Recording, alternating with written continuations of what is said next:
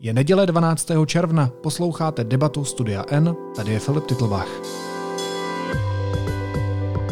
Český deník N a slovenský deník N uspořádali v brněnském kině Skala debatu s Petrou Procházkovou, Martinem M. Šimečkou a Petrem Koupským. Posloucháte záznam diskuze o situaci Česka a Slovenska v souvislosti s válkou na Ukrajině. Slovo má redaktorka slovenského deníku N Monika Tódová.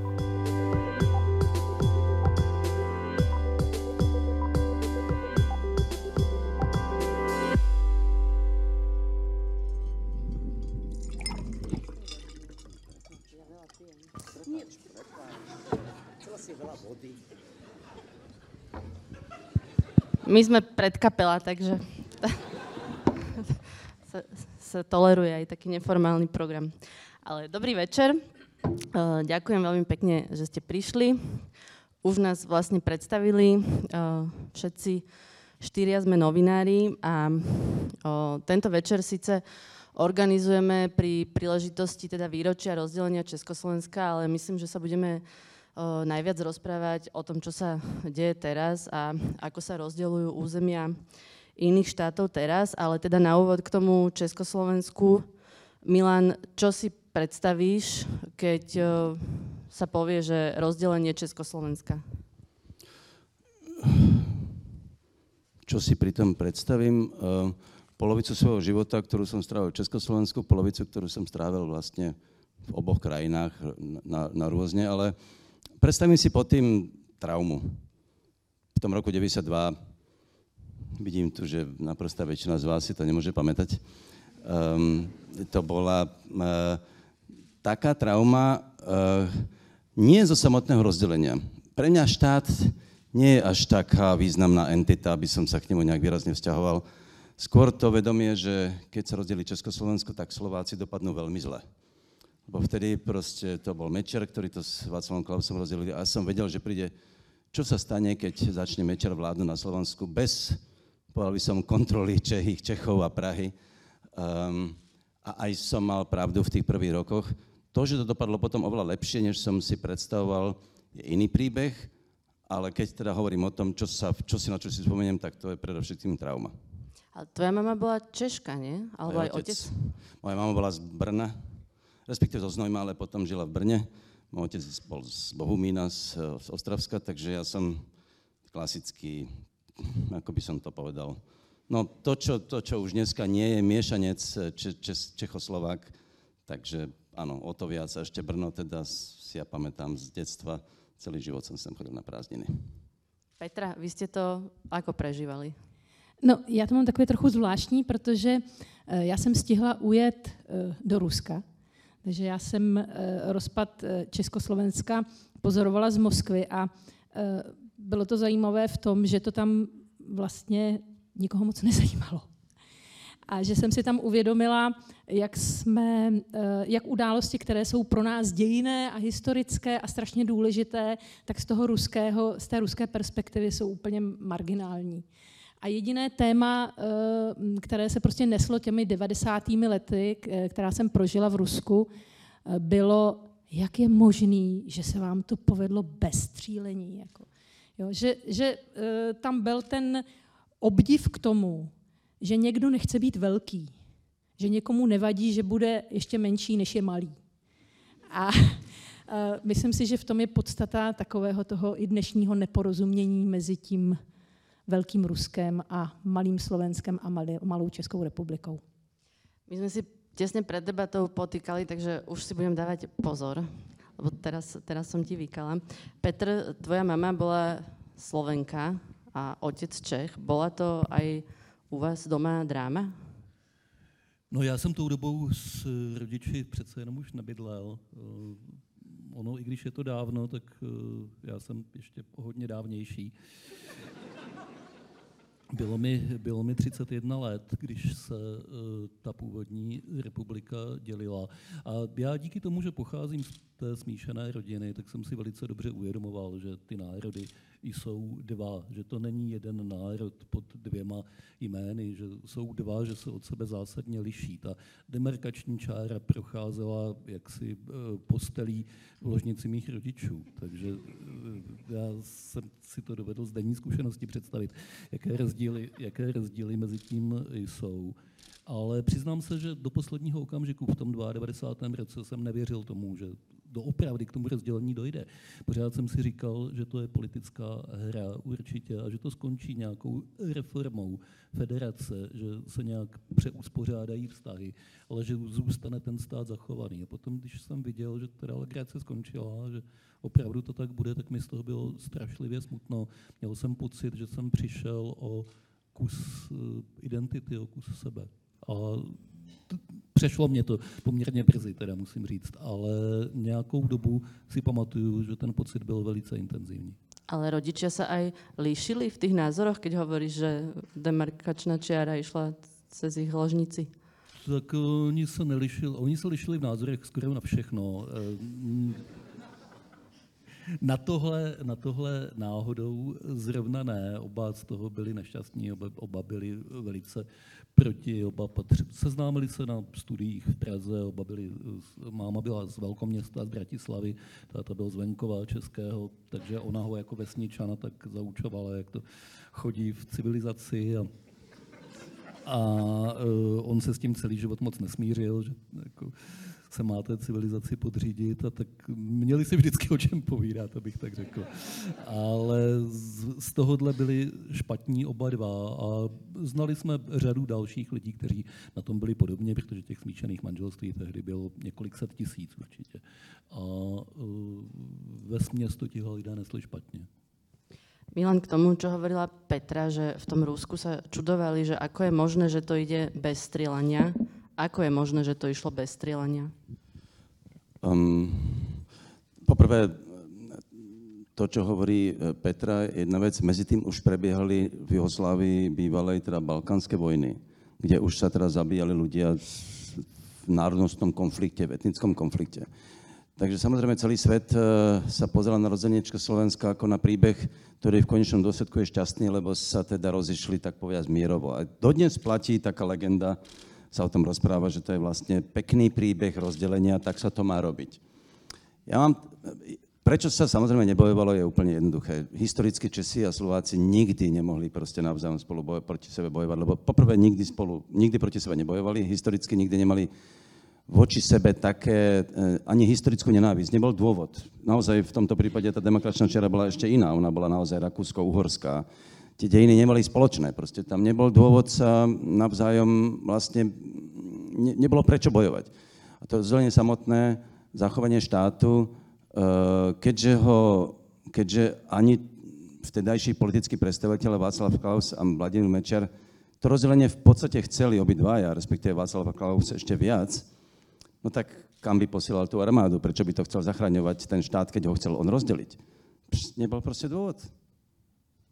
Sú hranice Česka a Slovenska nemenné teraz, Petr? No, já myslím, že v tuhle chvíli žádné hranice v zásadě nemáme. Česká republika sousedí výhradně se státy Evropské unie. Slovensko sousedí jednou krátkou hranicí se zemí mimo Evropskou unii, se zemí, která je velkým tématem dnešních dnů. A všechny ostatní hranice s tou výjimkou, to je, já nevím, jak dlouhé, 200 kilometrů slovensko-ukrajinské, e, vlastně neexistují. E, to jsou hranice, které jsou ryze formální. A představa, že bychom někde vedli spor v Bílých Karpatech, nějaký kopec, je taková... Jára Zimmerman by to možná ocenil, ale, ale myslím si, že myslím si, že opravdu to nedává žádný smysl. Skôr ta moja otázka smerovala k tomu práve, čo robí Putin na Ukrajine, že či dnes si môžeme byť istí vlastne tými hranicami, ako ich máme. No, tak eh, realita posledních let nám ukazuje, že jistí si nemůžeme být naprosto nikdy ničím. Že všechno, co jsme v tuhle chvíli měli za jistotu, se může rozplynout během jediného dne. Takže nevím, těžko říct. Petra, kam až je Putin schopný zajsť? No, to je otázka za milion. Já jsem strašně špatný prognostik, protože ještě několik dní před 24. únorem bych dala hlavu na špalek za to, že nebudou rakety dopadat na Kijev a na Lvov. A pak jsem jako přemýšlela, proč jsem se tak spletla. Já už jsem se takhle spletla v roce 2014, když jsem se sázela se svým kolegou Štětinou, že Rusové jako si nedovolí obsadit Krym a zase jsem tedy byla úplně vedle. A teď jsem tedy se spitovala svědomí, jak je to možné, že se takhle pletu, když se 30 let zabývám nějakou oblastí a 20 let nějakou osobou, Putinem, a vůbec nedokážu odhadnout, eh, co udělá. Já jsem na to šla příliš racionálně a jako logicky. Jo? Já jsem hledala v tom jeho postupu něco rozumného, něco, co by eh, dávalo smysl. A řada těch věcí, které on dělá, eh, smysl nedávají z logiky věci. A eh, určitě bych dokázala pochopit, jak si chladným rozumem, že zaútočí na východ Ukrajiny, že se pokusí posunout hranice té takzvané Doněcké a Luhanské lidových republik kousek dál na západ, že to tak jako zkusí. Velkou logiku dával eh, koridor na Krym. Tam eh, to bylo jasné, že se o to dříve či později pokusí, už jenom z důvodu praktických, že Krym nemá dostatek vody a potřeboval prostě suchou nohou se dostat eh, Rus, z Ruska na Krym ale eh, takhle eh, masivní útok na celou Ukrajinu a takhle masivní válku já jsem prostě nedokázala předpovědět, takže na mě nechtěj, abych ti řekla, kde se zastaví. Vím eh, skoro jistě, kam by mohly směřovat jeho choutky, kdyby se mu podařilo dobít značnou část ukrajinského území. Myslím si, že nemusíme mluvit o Pobaltí, nemusíme mluvit o Polsku, ale určitě bych svůj zrak obrátila na Moldavsko, které není eh, členem žádného společenství, které by ho chránilo. A druhá věc, která je ještě důležitější, eh, my jsme teď byli nedávno s kolegou Slovákem, mimochodem Gabem Kuchtou, naším fotografem, měsíc na Ukrajině a vraceli jsme se přes Moldavsko a zcela zodpovědně mohu říct, že ty proruské nálady v Moldavsku jsou významné. Takže to také hraje velkou roli. Takže obávala bych se postupu tímto směrem. Milan, ty máš nějaké vysvětlení na to, že to je iracionálne a nedalo sa to predpovedať? Niektorí to predpovedali. Um, ja, ja práve preto, že o Rusku viem relatívne málo, som tam iba niekoľkokrát, ale zase som celkom veľa čítal ruskú literatúru a, a ja som vlastne, na rozdiel od teba, Petra, ja som, ja som to považoval za, za pomerne reálne, že to urobí. Ale to je aj preto, lebo ja si myslím, teda samozrejme je niekoľko pohľadov na to, ako sa tvoria dejiny, ale ja som človek, ktorý tvrdí, že, alebo je presvedčený o tom, že dejiny sú tvorené ideami, nie materiálnymi záujmami. Alebo tie idú až v druhom slede. A Putinová idea proste je E, tú Ukrajinu dobiť, pretože to patrí Rusku. To je jeho idea. To je tak silná idea, že je ochotný ísť do akéhokoľvek rizika, aj keď si ho možno nepredstavoval, že bude také veľké. Ale tak to bolo vždy. No, prečo Napoleon dobýval Európu? Proste preto mal, mal tú ideu, že ju jednoducho dobije, lebo chcel zeuropenizovať akoby po, na francúzsky spôsob celú Európu a preto vytiahol aj do Ruska. Takže to je, mm, takto sa tvoria dejiny. Proste v hlavách dobyvateľov. Dalo sa to z dejin vyčítať? Petr? Ne, já myslím, že ne.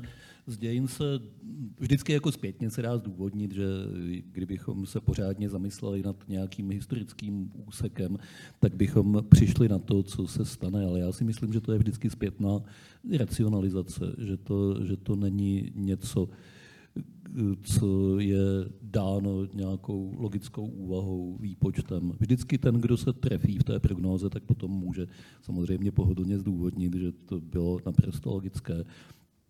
Ale eh, dějiny, mm, kromě nějakých pevných determinant, eh, stojí na náhodě, stojí na událostech, které se nedají předvídat. Eh, všechno, co se děje, každý děj je jedinečný, čili Čili ne, myslím si, že dějiny nám k tomu dávají určité vodítko, ale že stejně dobře by se dalo na základě dějin téhle části Evropy eh, zdůvodnit, proč se to nestane, to, co se, to, co se letos stalo. Takže kdo pak ví. Prostě stane se to, co se doopravdy stane. To je všechno, co se k tomu dá říct. Tým by sme mohli debatu aj ukončiť, ale ešte, ešte nie. Čo to s nami urobilo ako, ako s krajinami? Na Slovensku trochu stúpol počet ľudí, ktorí podporujú vstup do NATO, dokonca aj tých, ktorí podporujú napríklad prítomnosť amerických základní a stále je ten počet ľudí, ktorí obdivujú Putina vysoký oproti Českej republike. Prečo v Čechách tento problém nemáte? Nevím, Milan, ty, ty alebo Petra? Já bych chtěla, já jenom v jednou větu, pak to přám Milanovi. No, já myslím, že je to eh, úrovní médií.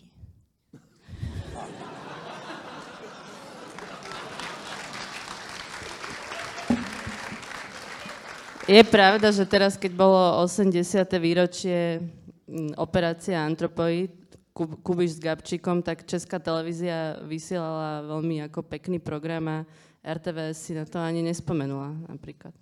Ale ty si určite myslela verejnoprávnych médií a No, lebo akože teraz neviem, či si to myslela aj na nás.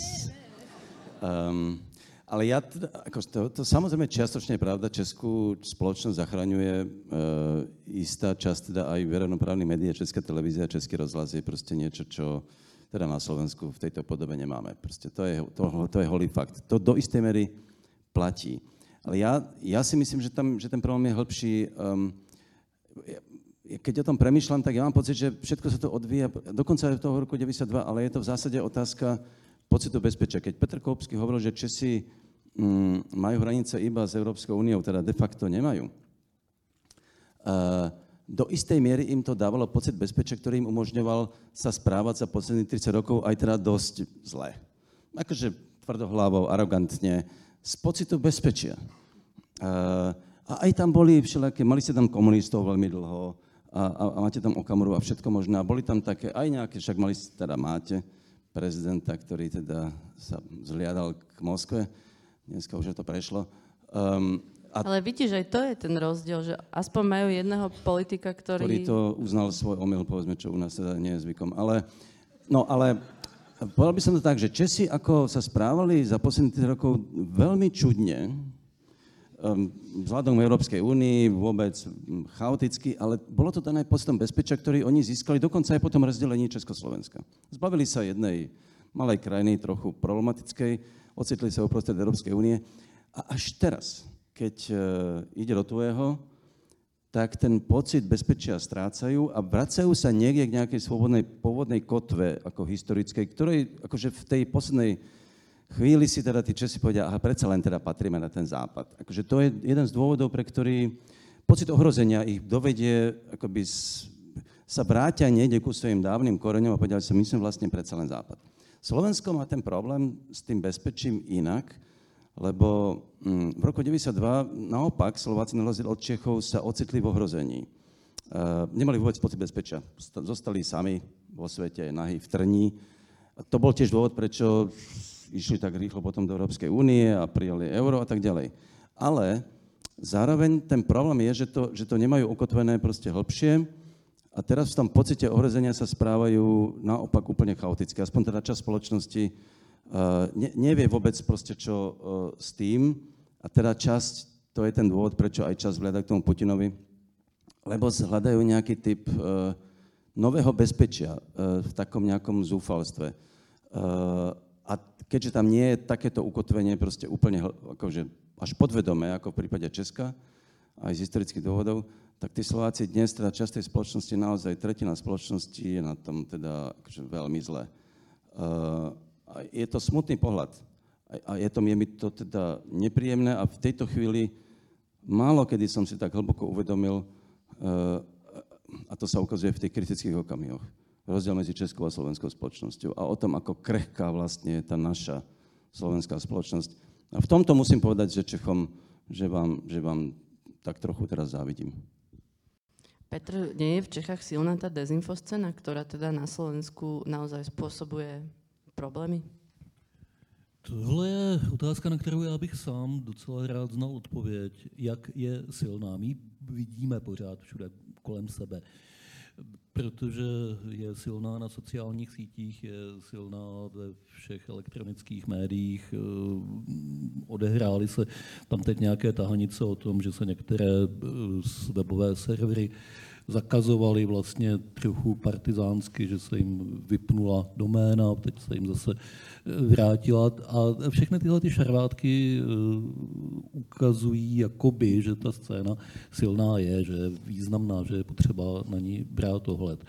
Ale já bych řekl, že její reálný vliv zas tak velký není a že kdybychom jí třeba i my novináři trochu nenafukovali ve snaze mít eh, nějakého jasného nepřítele, kterého můžeme přitom poměrně snadno porazit, protože vyvrátit jim, ukázat, že vykládají vykládají nesmysly, není nikdy zas tak těžké.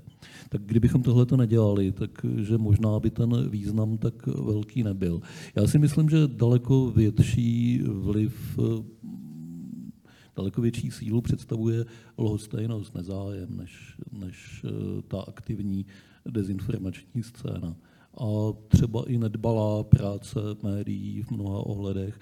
Jo, to nemluvím o dezinfomédiích, to mluvím o, těch uh, velkých, normálních, tradičních, které ne vždycky dělají svou práci dobře. Ale ta cílená dezinformace ve smyslu i třeba nějaké spravodajské operace si myslím, že se přeceňuje. A dá se to nějak vysvětlit, že proč ten Slovak na ten hoax klikne a ještě ho aj zdieľa? S nejakým náruživým komentom a ten Čech pochopí, že to je blbost, idem ďalej na tom ono Facebooku. to takhle docela není, těch Čechů, co na to kliknou, eh, je taky dost. A podstatné je, jak moc se to potom projeví u voleb, jak moc se to potom projeví v těch celkových postojích společnosti. To, co eh, kdo dělá ve volném čase na Facebooku, to eh, je takový folklor. To není potřeba brát úplně vážně, taky to není průměrný vzorek společnosti, ale jenom, nějaká, jenom nějaký průřez, jenom nějaká ukázka, která asi není úplně nevychýlená. A pokud jde o ty rozdíly mezi přístupem společnosti jako celku, myslím si, že Milan to vysvětlil tak dokonale, že k tomu není, že k tomu není naprosto co dodat. Vlastně je k tomu co dodat. Já k tomu ještě dodám, že eh, zatím eh, si Češi vedou eh, v tomhle trochu lépe z toho důvodu, že zatím jde jenom o slova. Jo, žádný činy. Ono, když by na ty činy došlo, tak by to mohlo všechno vypadat výrazně jinak, ale pokud jde o to slovně se vůči něčemu vymezit, to Čechům vždycky šlo výborně. Petra, prečo je ruská propaganda taká úspešná? Ty si robila aj šialený rozhovor s tým ruským propagandistom Jevstafievom. Jevstafiev. To, to, bolo, to bolo náročné to vlastne dočítať. A, ako k tomu rozhovoru došlo? Povedz nám o tom viac. E, no, e, já jsem nucená z titulu tedy toho, o čem píšu, sledovat ruskou televizi, státní kanály, a číst tedy e, ruské servery, které jsou poplatné propagandě Kremlu. A chtěla bych e, právě trochu jako oponovat Petrovi v tom, že někdy není e, opravdu lehké tu dezinformaci vyvrátit, protože mám takovou jako jednu malinkou příhodu, kterou tady řeknu, když jsme přijeli s Gabem právě do Moldavska, z Oděsy, kdy jsme byli týden a kde jsme eh, pozorovali opravdu rakety, které létaly z toho Černého moře přes Oděsu nebo na Oděsu. A když jsme přijeli do Moldavska, tak tam jsme diskutovali v Gagauzi s lidmi, jak to tedy na té Ukrajině je. A oni se nás ptali, a eh, opravdu to tam je tak strašné. A my jsme říkali, no tak lítají tam ty rakety a tak. A oni říkali, no a kdo ty rakety střílí? A my jsme říkali, no Rusové střílí na Oděsu. A oni říkali, a jak to víte? A co pak uděláte? Jak, jak to vyvrátíš? Uh, no vidíte, že to, no ale to si můžou Ukrajinci dělat sami, nám říkali v Gagauzi. Tak jsme nasedli do auta a jeli jsme dál. Ale uh, k tomu Jestafjevovi to bylo, to bylo totiž podobné. Jo, to, to byl rozhovor eh, pro mě vlastně strašně snadný, protože mě se ještě nikdy tak jednoduše rozhovor nepřepisoval jako tenhle. Já jsem ho přepsala úplně doslova. To se mi snad ještě nikdy v životě nestalo. Ten člověk mluvil v takových krátkých sekvencích, buď mi nadával, nebo říkal, že si o něm myslím, že je šváb eh, a víc jako toho moc neřek. Takže já jsem to přepsala úplně přesně, eh, jak mi to nadiktoval do toho diktafonu a dokonce, to se musím přiznat, protože jsem si nebyla jistá, že to fakt myslel vážně, tak jsem mu to poslala k autorizaci. A on mi napsal, klidně to zveřejněte. Takže uh, jsme to zveřejnili a bylo to naprosto šokující nejen pro nás, ale i pro čtenáře. Mimochodem, ten člověk je denně na ruské státní televizi. Denně. Není to tím rozhovorem, který mi poskytl, ale to je doby, co mi ho poskytl, tak vždycky, když zapnu ruskou televizi, tak tam je Stafjev. Takže je to člověk, který má obrovský vliv na ruské veřejné mínění, i když z našeho pohledu říká úplné nesmysly, je arrogantní a vlastně ani nedokáže nějak argumentovat a jeho výpověď nemá de facto žádnou obsahovou hodnotu. Musela si ho nějak prehovárať, aby ti ten rozhovor dal? Trošku. Já jsem tam měla malinko tlačenku, přes některé své kamarády z Ruska, se kterými stále mám kontakt, ale ti lidé, jsou to novináři ruští, se kterými jsem se seznámila, s kamarádila vlastně v těch 90. letech minulého století, když jsem tam pracovala a oni mi ho tak jako dohodili. A Eh, to jsou lidé, kteří vůbec už se mnou teď nechtějí komunikovat. Oni se strašně bojí, že eh, se jich budu ptát na to, co si myslí o válce na Ukrajině, takže mi radši dohodili tady toho Jestafěva, tím se z toho jako vylhali, ale eh, sami pak byli překvapeni. Pak mi, pak mi psal ten, ten jeden kamarád, který mi ho dohodil, tak, tak mi psal, no to kdybych věděl, tak bych ti ho snad ani neporadil. Takže sám byl překvapen tou arogancí, kterou vůči mě ten člověk jako projevil. Milan, u nás z času na čas e, prebehne debata, že či sa rozprávať s fašistami alebo nie v médiách, teda s Kotlebom, s LSNS, s Mazurekom. Máme sa rozprávať s takýmito ruskými propagandistami? No, ja si myslím, že ten rozhovor, ktorý urobila Petra, bol famozný, alebo proste ako vy, a vynimočný a dôležitý práve preto, lebo sme my mohli nahliadnúť do, do ruskej, duše ruskej propagandy. Mm, to je iný príbeh, či sa rozprávať so slovenskými fašistami napríklad, pretože oni sú súčasťou slovenského priestoru. To bolo proste, toto bolo okno do ruskej propagandy.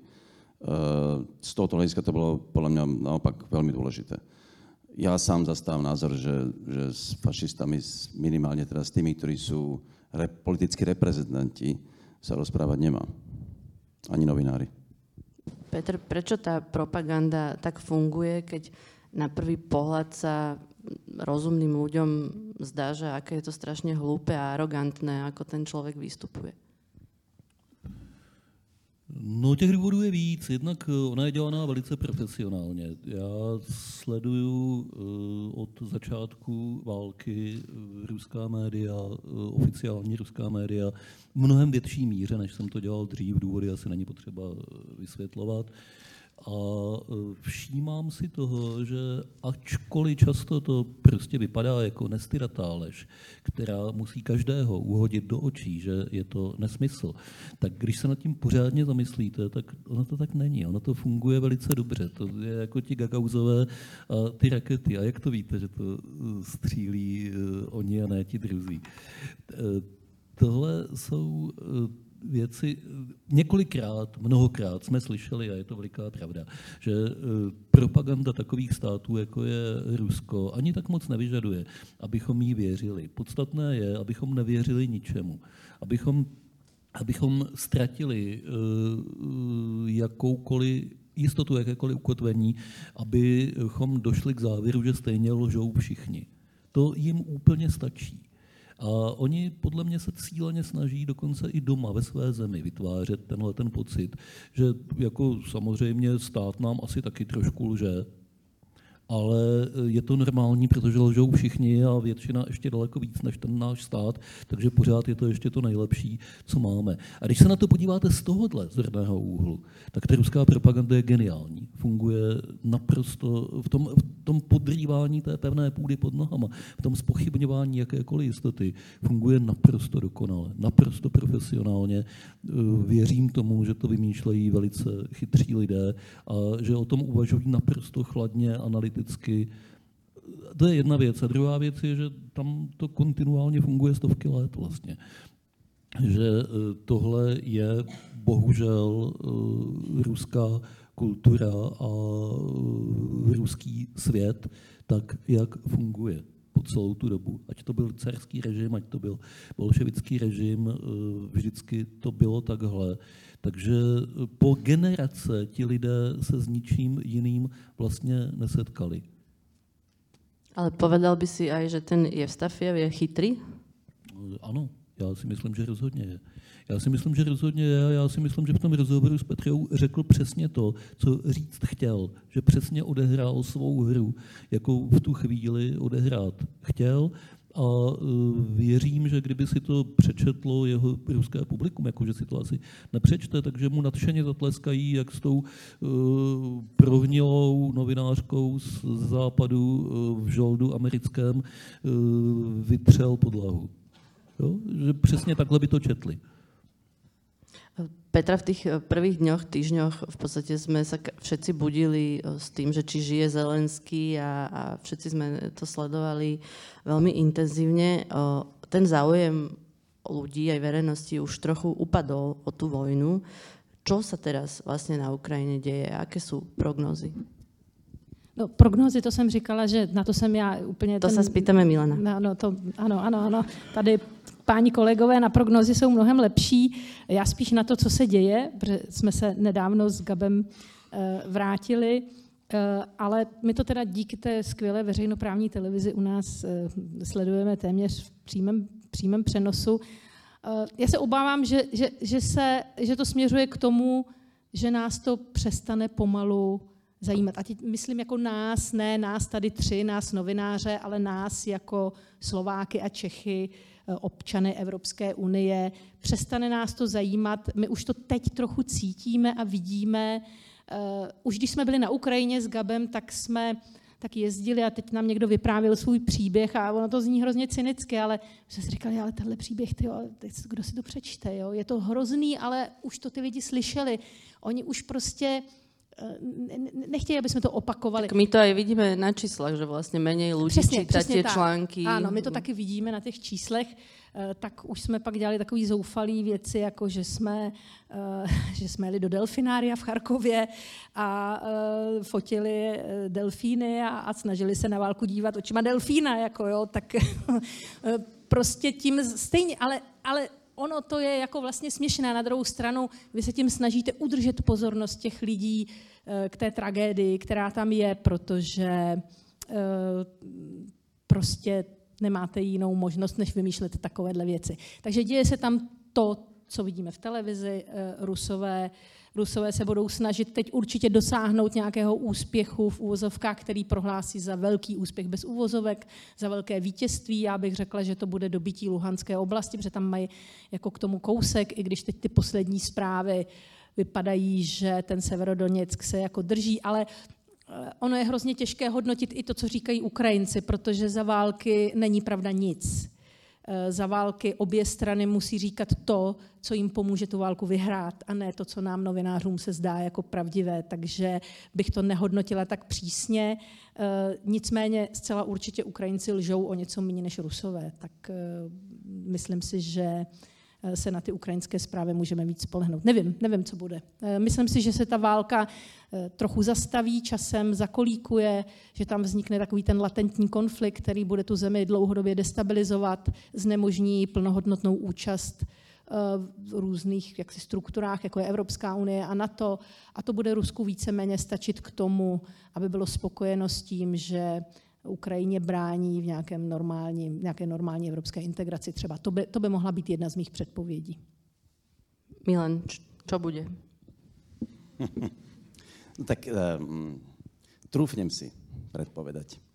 Čo neznamená, že to stane, aby som zase um, citoval Petra. Uh, ja to, to, čo si myslím, že sa naozaj stane, je, že, a, to, a to, je, to považujem za veľmi dôležité, napriek tomu, že my hovoríme o tom, že sklesá ten záujem. To je síce pravda, ale medzi tým sa dali do pohybu um, ako veľké zmeny, ktoré, ktoré, už, ktoré už sa uskutočnia. A jednou z nich je, uh, že Rusko Eh, Európa sa proste bude izolovať od Ruska.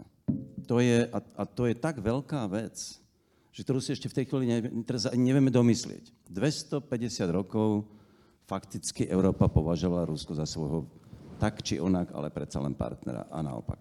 Toto skončí. Čo ja priznám sa, že v tejto chvíli celkom egoisticky považujem za veľmi dobrú správu proste pre Európu. Um, po druhé, ja samozrejme v tomto prípade to len si, to, to teraz naozaj iba predpovedám a uvidíme, či sa za rok to splní. Ja si myslím, že Ukrajina to, že tí Rusi tú Ukrajinu nedostanú. A dokonca si myslím aj to, že, že, ju, že ju sa im nepodarí ju ani utlmiť, tak ako hovorí Petra. Um, ne, že jsi si tak jistý tou vytrvalostí a jednotou té Evropy, mě překvapuje. To, v tom já si nejsem jistá. Jako, jo? Ja si myslím, že práve tie pohyby sa dali, že už sú dnes nastavené tak, že sa už nedajú zvrátiť. Uh, a ja viem, že tam je plno od Macrona cez Šolca, proste je politici, ktorí by to ešte chceli zastaviť, ten proces podľa mňa už je nevratný. To si myslím. A teraz sa môžem miliť samozrejme, ale cítim to skôr takto. A takisto si myslím, že, že Ukrajinu sa Rusom nepodarí ani dobiť, ani ovládnuť alebo obmedziť natoľko, aby zastala štátom, ktorý je vlastne niekde medzi, e, tá typická Ukrajina, e, že tá vôľa, aj, aj ten, to, čo prežili proste za posledné mesiace, zmenilo ten národ takým spôsobom, že už e, nebude, nebude ochotný zotrvať v nejakom limbe. Proste akože oni sa teraz mieria s tým, že to bude že budú nejakou Ukrajinou, teda krajinou niekde za, niekde medzi. Ale tak e, opakujem, môžem sa mliť, ale skôr mám pocit, že tieto trendy sú nastavené tak, že sú, ja cítim ako nevratné. Z mnohých dôvodov, ale uh, vidím to skôr v lepšom svetle. Petra, pokiaľ ide o tých Rusov, vlastne ako tá vojna zmení nielen Rusko, ale aj tých obyčajných Rusov, ten pohľad Rusov na to, že jsou izolovaní? Tak eh, v první fázi si myslím, že je to paradoxně nějak víc povzbudí a samkne, eh, že oni vlastně vždycky eh, žili s nějakým pocitem nepřítele, ten nepřítel byl vždycky na západě a teď se jim to dokonale potvrzuje, že toho nepřítele na západě mají, že je to nepřítel, který je vůči ním velmi agresivní, že jim kříží jejich plány, snaží se jim upřít to, na co mají svaté historické právo, úvozovkách, to je na úplné ovládnutí Ukrajiny. A že eh, se tím pádem potvrzují všechny ty legendy, které, ve kterých kdy eh, žili. Čili já si myslím, že Rusko tohle v první fázi eh, semkne a posílí, že to je přesně to, co se děje teď. A to velmi malé procento lidí v Rusku, kteří to vidí jinak, těch je mi velice líto ale myslím si, že prvně v tuhle chvíli, ať bychom chtěli, neumíme udělat vlastně vůbec nic. No a z dlouhodobějšího hlediska to záleží na tom, jestli ty nevratné procesy, o kterých mluvil Milan, jsou opravdu nevratné a jestli jdou do dostatečné hloubky. Evropská unie se zatím nedokázala dohodnout ani na tom, že přestane z Ruska nakupovat ropu. Ropa je méně důležitá než plyn ve všech těch eh, transakcích a eh, přesto budeme tady za 10 minut mít premiéry obou států, tak se jich můžeme zeptat, jak to vidí oni a jak moc jsou pevní v eh, rozhodnutí eh, snížit životní úroveň v obou zemích eh, výměnou za pevný politický postoj. No a až dojde opravdu na plyn a ne na ropu, tak tam teprve uvidíme, jestli ten postoj pevný je, protože zatím Rusům tu válku financujeme my všichni. Všechny ty peníze, co dáváme na podporu Ukrajiny, jsou mnohem menší než peníze, které neustále platíme do Ruska za kontinuální dodávky plynu. Tím my, teď myslím Evropskou unii, obyvatele, obyvatele Evropy. Pokud tohle se překoná, pokud v tomhle smyslu se Evropa opravdu od Ruska odřízne, tak to bude obrovská historická změna, která tomu Rusku z dlouhodobého hlediska strašlivě uškodí. Eh, srazí ho potenciálně na kolena a změní ho, nevím jestli k horšímu nebo k lepšímu. Může to dopadnout i hůř, ale rozhodně by to byla radikální změna. Jenže já zatím nevidím eh, důvod, že by se měla doopravdy stát. Od začiatku vojny sa vlastne hovorí o tom, že do akej miery sme schopní vzdať sa svojho pohodlia. Stále, stále je to na stole. Ako to vyzerá? Sme schopní vzdať sa svojho pohodlia? Je to politicky obhajiteľné? Vedia to politici vysvetliť tej verejnosti? Že teraz mm, budú niektoré veci drahšie? Že môže byť problém s plynom? Já si myslím, že odpověď na obě otázky zní ne a ne. Ale prieskumy verejnej mienky napríklad v Nemecku uh, sú pomerne výrazné ľudia, sú alebo minimálne odpovedali na takéto otázky, pripravení uh, obetovať niečo zo svojho pohodlia. A vlastne sa stavujú proti vláde. Tá vláda je v tomto smere voči Rusku ústretovejšia, než je samotné obyvateľstvo. Takže v tejto chvíli ja si dokonca viem predstaviť, že iste iná vec je, keď sa to naozaj stane. Čo to znamená vzdať sa svojho pohľadu, do akej miery. Uh, ja som v tomto väčší optimista, aj keď samozrejme viem, čo to všetko bude prinášať. Um, ale my sme napríklad svedkami teda aj toho, že, že politici si dnes uvedomili, že môžu vysvetľovať obyvateľstvu uh, súvislosti, príčiny veľmi dramatické. Uh, a že nie sú len vo vleku akoby materializmu, tak povediac. Uh, a to uvidíme na tých našich dnešných premiéroch. Podľa mňa proste aj im ich zmenila situácia vojna na Ukrajine úplne inak. To, to sú iní ľudia. Aj, aj premiér Heger, aj, aj Jaroslav Fiala, uh, Petr Fiala. Um, takže ja si myslím, že, že aj to je jeden zo, zo zmien, jedna zo zmien, ktoré, ktorých sme svedkami, ktorých si ešte možno celkom neuvedomujú. Ja som v tomto optimistickejší ako Peter, priznávam, ale, ale mm, Lebo mám ty na to žiješ, svoje práva, uvidíme, kto bude mať pravdu. Ty žiješ taký asketický život že ty žiješ taký asketický život, takže sám seba no, si vieš... S mojím pohodlým problém nemám, samozřejmě. To je sám seba si vieš tej situácii... soutěžit s Rusama v míře ochoty vzdát se svého pohodlí nemůžeme. Jako to je eh, prostě určitě nemožné, protože Rusové jsou natolik zvyklí vzdát se svého pohodlí ve jménu nějakého kolektivu. To je totiž úplně jiná společnost, která, eh, která Eh, před naším individualismem, ve kterém my žijeme, euroatlantická společnost je čistě individualistická, dává přednost jaksi prospěchu toho kolektivu. Takže jim, když řekneme, když to teď zjednoduším, že ten kolektiv, my, Rusko, potřebujeme, abyste si vzali tři svetry a byli v zimě prostě bez topení a abyste neměli ty iPhony a abyste jezdili v Moskviči, nejhorším autě na světě, který kdy bylo vyrobeno, tak oni to udělají. On taky pojede trochu, že já jsem taky jezdila. Sice skoro nikam nedojedete, ale jako je to auto. Jo? Takže uh, můžete... Uh, já jsem jezdila i okou. Víte někdo, kdo je, co je to oka? To nikdo neví, to je taky auto, taky rusky. Jsem tím dojela až do Prahy jednou. Uh, prostě uh, nemůžeme soutěžit s Rusy v míře ochoty vzdát se osobního pohodlí ve prospěch celku. Je to úplně jiná společnost s jinou mentalitou a tady je ten podle mě úplně jeden z hlavních rozdílů mezi námi a jimi. Chceš něco dodat, Petr? Že je to přesně tak. Dobré. A ako začala vojna, tak sa zrazu začalo tak voľne narábať s pojmom fašizmus a všetci sa tu zrazu navzájom obvinujú z toho, že sú fašisti. Milan, čo to znamená? Ja myslím, že stačí si prečítať uh, Timothyho Snydera, uh, amerického historika, ani nie, nemusíte čítať jeho knihy, stačí si prečítať jeho komentáre, ktorý to naprosto jasne vysvetľuje. A keď hovorí o tom, že Rusko je dnes centrom svetového fašizmu, vysvetľuje prečo.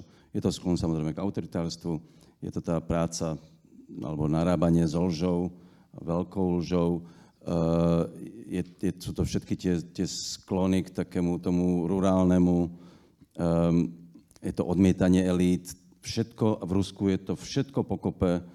Um, ale je pravda, že fašizmus je, je premedlivý v tých svojich jednotlivých prejavoch, že proste vie sa, vie sa adaptovať na spoločenskú situáciu v tej krajine. My máme na Slovensku fašistov, ktorí sa presne adaptovali aj na, aj na historickú, historický narratív fašizmu, aj na konkrétnu situáciu. A to, že to je absurdné z nášho pohľadu, neznamená, že to nie je mm, autenticky fašistické. Proste v tomto zmysle aj preto majú svojich voličov. Ja si myslím, že aj v Česku máte fašistov, akorát ich tak nehovoríte, lebo nemáte... Myslíte si, že nemáte fašistickú minulosť, tak to by som to povedal. Um, my Slováciu máme um, a preto vieme proste, aké, je to, aké to vie byť desivé. Uh, a fašizmus je v tomto nebezpečný, že sa vie... A Američani majú fašistov. Proste oni fašisti v tomto je to ako ameba proste. Ono sa vie naozaj meniť proste prispôsobovať podmienkam proste v konkrétnej spoločnosti. Ale opakujem znovu, dnes fašizmus stačí sa pozrieť do Ruska a máte proste presne viete, čo je to dnes fašizmus. Petra, prečo Rusi hovoria Ukrajincom, že sú fašisti? No tak tady je to v v této chvíli a v tomto kontextu je to zcela účelová věc, protože eh, když o někom řeknete v Rusku, že je fašista, tak tím zmobilizujete to veřejné mínění, protože boj proti fašismu je něco, co se Rusům opravdu povedlo. Ono se jim toho pak potom po té velké vlastenecké u nás druhé světové válce moc nepovedlo. Gagarina poslali do vesmíru, ještě udělali Buran, že jo, tu, ten raketoplán a jinak nic moc. Takže jako to je ten úspěch, eh, který je, to je ten narrativ, který, když použijete boj proti fašismu, kvůli tomu, kvůli tomu jsme ochotni obětovat skoro všechno. Eh, protože už jsme to jednou zkusili a, a vyšlo to. A eh, je to čistě propagandistický termín, protože sami Rusové, když se jich začnete ptát, eh, co, co jak si představují ukrajinský fašismus, tak oni vám na to neod... Oni řeknou banderovci. A když se jich zeptáte, co jsou to banderovci, tak moc jako nevědí. Jo? A e, je to úplně prostě absurdní věc, protože vznikla jakoby ze dne na den. Jo? To předtím e, je tolik, kolik bylo slovensko-českých smíšených manželství procentuálně na poměr jaksi obyvatelstva vůbec se nemůže rovnat s tím, kolik bylo smíšených manželství rusko-ukrajinských. Eh, ty země spolu komunikovaly, eh, byly, byly opravdu propojeny, takže jako ze dne na den najednou vznik narrativ ukrajinského fašismu, to je úplně čistá prostě kuchyně ruské propagandy kremlské a bohužel tedy padla na úrodnou půdu, protože eh, v Rusku je zkrátka eh, k tomu velmi taková jak si připravená ta společnost ano, k takovému argumentu. Bojujeme proti, za světový mír a proti světovému fašismu, ať je kde je. Petr, jsou v skutečnosti Rusy fašisti? Je Putin fašista? Já nevím, já si myslím, že to ani není důležitá otázka. Je to režim, který je eh, špatný, který škodí především své vlastní zemi a metastázuje do okolí, chce vrátit vládu, nadvládu eh, Ruska nad to, co mu patřilo v době impéria, v době Sovětského svazu a e, jestli na to máme dát tu nálepku fašismus nebo nemáme, mně upřímně řečeno je jedno. Mně úplně stačí to, že to je špatný režim, který škodí své vlastní zemi a který se chová agresivně, který překračuje všechny normy e, mezinárodního soužití, které si lze představit, i ty nejminimálnější a nepotřebuju k tomu tu fašistickou nálepku, abych toho odsuzoval. Já si myslím, že to je klasické samoděržaví, které prostě buď se chová lépe nebo hůře, ale vždycky to záleží na osobnosti toho vůdce a teď ten vůdce je takový, jaký je. A taky si myslím, že fašismus nebo ne fašismus, že to vlastně nálepkovat asi takhle úplně nejde. My máme strany fašistov v parlamente. Prečo v Čechách ich, Petr, nemáte?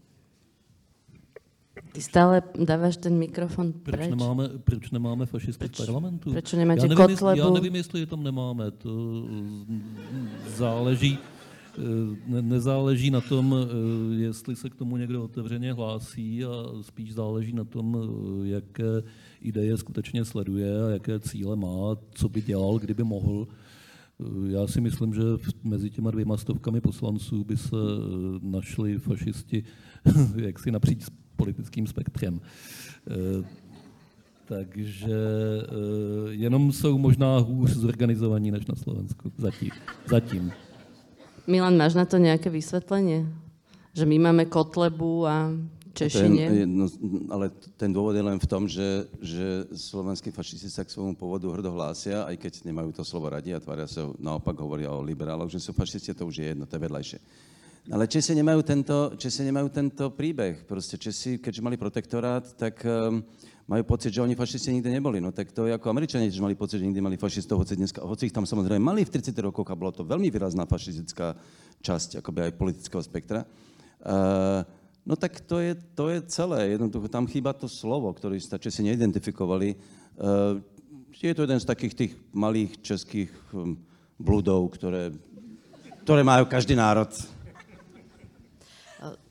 Budú na Slovensku voľby síce až o dva roky, ale už teraz veľa diskutujeme o tom, že či nám hrozí autoritársky štát, či sa pohneme tým smerom, ako vážna je tá hrozba zase, um, ja budem optimista, um, je to už, vidím, že to bude dneska moja notorická úloha. Um, ak platí to, čo som povedal predtým, uh, tak potom platí aj to, že Slovensko um, má pomerne malú možnosť sa stať autoritárským štátom, pretože nebude mať politické krytie. Ak bude Rusko izolované, tak na Slovensku bude trochu absurdné sa k nemu hlásiť. Tým pádom bude trochu absurdné e, sa pokúšať vládnuť ako autoritárským e, režimom.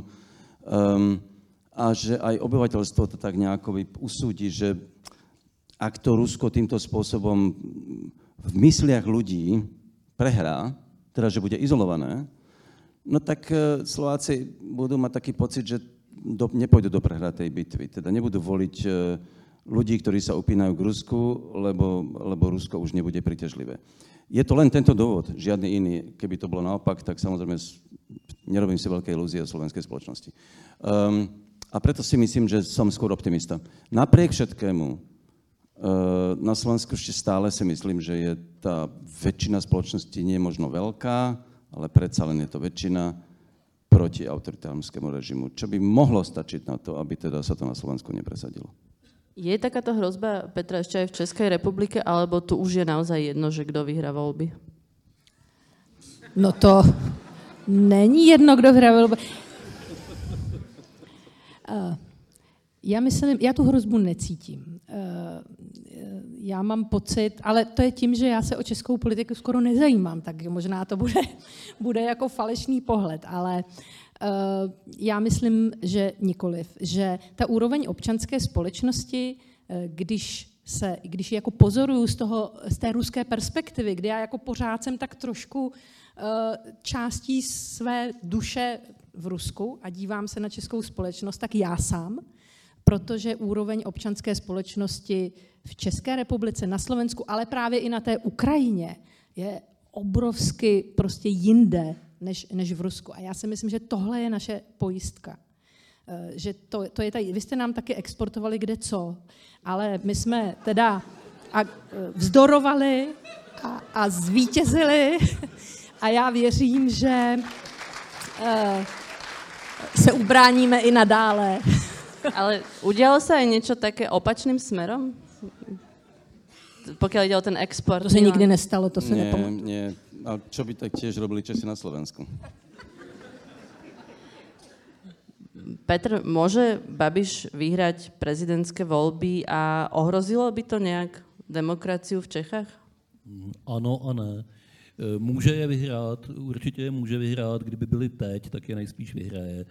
Eh, on neohrozil významně demokracii v Čechách, když byl premiérem a to měl daleko lepší, silnější příležitost to udělat. Eh, to, co se stalo, to je eh, jaksi snížená kvalita. Česká demokracie je něco jako dálnice D1.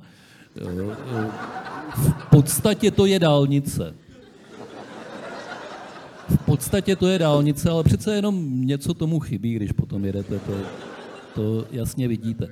A eh, to samozřejmě není věc jenom jednoho Babiše. To je člověk, který využívá nějaký dlouhodobý stav české společnosti, problémy, které v té společnosti dlouhodobě nejsou řešené. Problém není Babiš, problém jsou jeho voliči a to, že jim nikdo eh, nedokáže nabídnout nic lepšího, nic, co by je víc oslovilo, než to, co dělá on, ale rozhodně to není diktátor, který uchvátí Česko a zničí ho, v žádném případě ne. A kromě toho já si myslím, že ty prezidentské volby nevyhraje.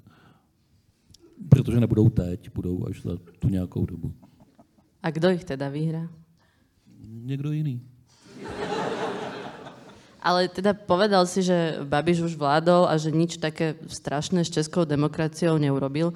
Fico Milan v podstate tiež vládol a dalo by sa povedať, že nič uh, také strašné s demokraciou neurobil. Keď vládol sám, tak sme mali oveľa väčšie obavy ako to, čo sa nakoniec stalo. Áno, potom došlo k vražde novinára, čo bol, čo bol zásadný moment, ale u Fica toto neplatí, nie? že veď vládol a vieme, že demokraciu by neohrozil neplatí. Samozrejme, keby sa dostal Fico moci, tak uh, to slovenská demokracia je naozaj reálne ohrozená. To je, to je proste, to je holý fakt. Ale je to z toho dôvodu, že um, on jednoducho pochopil v tejto chvíli, že už nemôže vládnuť demokratickému štátu.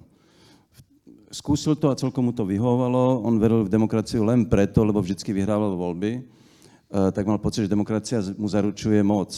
Od okamihu, kedy toto prestalo fungovať, tak pochopil, že demokracii už neobstojí. To znamená, že ak by sa dostal nejakým zázrakom k moci, voľbami alebo nejakou proste čudnou koalíciou s fašistami a inými, tak bude robiť všetko preto, aby tú demokraciu zničil.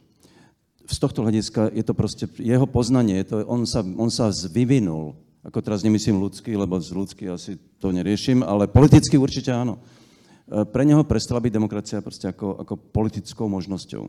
Jednoducho, a, a preto je to hrozbou. Fašisti ju nikdy nemali ako možnosť. Ale Fico bol, keď bol pri moci, dneska vieme samozrejme, ako fungoval ten hrozný korupčný systém, ale, ale on reálne tie demokratické inštitúcie síce rôznym spôsobom obmedzoval, pervertoval, dosadoval tam svojich ľudí, ale napríklad slobodu médií, dokonca aj niektorých inštitúcií e, neohrozoval. Um, že tá demokracia to prežila za jeho vlády. Ale keby sa dostal moci dnes, tak už to prežiť nemusí. A platí to aj o Pelegrini napríklad? Ah, nechcem byť teraz... Ja si myslím, že nie. Ja si myslím, že Pelegrini, a teraz naozaj nie som človek, ktorý by ho obhajoval, proste bol v jeho strane, bol s Ficom. Nesporne som si úplne istý, že ak, ak nie je sám skorupovaný, tak o tej korupcii musel vedieť, boli súčasťou celého toho systému. Ale Pelegrini na rozdiel od Fica je, je proste človek, ktorý um, predsa len si myslím, že proste chce byť ešte na rozdiel od Fica, chce byť za dobrého. Chce byť proste, chce to byť proeurópsky politik. A preto sa akoby vlastne si myslím, že k tej demokracii hlási. Minimálne ju, by som, je pre neho lepšou alternatívou ako, ako nechce sa zapísať do dejín ako uh, autoritársky politik alebo teda budovateľ nejakého uh, autoritárskeho režimu.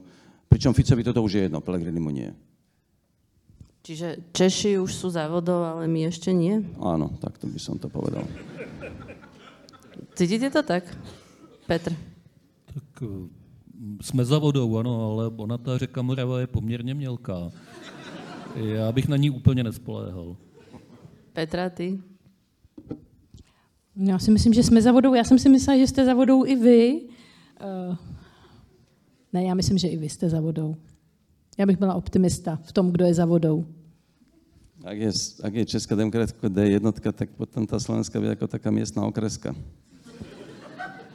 Já myslím, že e, e, jako důležitý je teďka, jestli jsou za vodou ještě ty ostatní. Jo? Já bych chtěla, aby za vodou ta Ukrajina byla. Protože my a Slováci si myslím, že fakt za vodou jsme. Ještě projdeme asi různé peripetie, ale to nějak asi zvládneme. A u té Ukrajiny jde, jde o hodně. No, a on, e, možná by nebylo pro Slováky příjemný, kdyby za humnama měli stát, který se podobá tomu, čím je třeba Rusko dnes. Tak za vodou by měli být hodně, oni hlavně. No. Je to reálné, že budu v blízkom čase?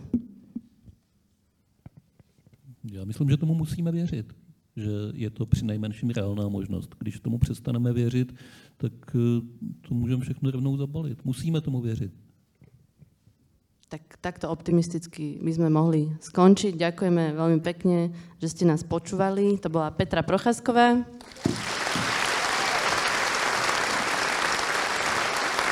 Milan Šimečka a Petr Koupský. A Monika Tódová. Ďakujeme.